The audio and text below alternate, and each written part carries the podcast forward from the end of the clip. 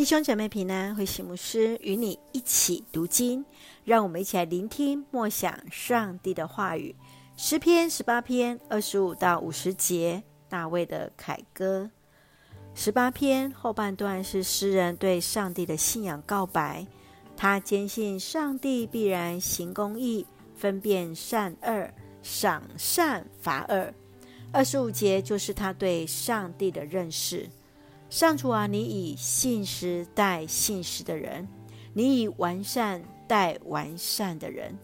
信实的上帝必照所立的约，拯救与他立约的子民。三十一到四十六节，诗人说道：他的得胜是因上帝做他的力量与导师，赐给他得胜的盾牌，使他有如母鹿般的脚步稳健。在高山上得以站稳，这正是上帝给予大卫和他的战士们的祝福，得以因脚步敏捷而取胜，战胜对方。因此，他得以做列国的元首，敌人都要站立的走出他们的阵地。在四十六到五十节诗歌的最后。诗人以在列国中歌颂上帝的恩典作为结束，让我们一起来看这段经文与默想。请我们一起来看十八篇三十二到三十三节。他赐力量给我的上帝，他使我的道路安全，他使我像母鹿一样脚步稳定，使我在高山上站稳。大卫在历经艰辛的险阻之中，他总是依靠上帝而行。当大卫陆续完成扫罗王指派那艰辛的工作，得到人民的肯定跟爱戴，扫罗开始因为嫉妒大卫而想除掉他。大卫只能开始逃亡的生活。他在这过程当中经验到上帝的拯救与同在，能够像母鹿般的在高山与山间站稳与奔跑。上帝所造的母鹿和羚羊的蹄，它的结构在抓地力非常的强，即使在又陡又滑的高山，仍然能够自在的奔跑。他会感受到上帝使他。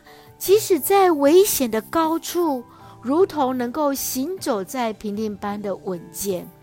大卫确信他在生命的高山或危难之处，上帝都使他得以全然平安。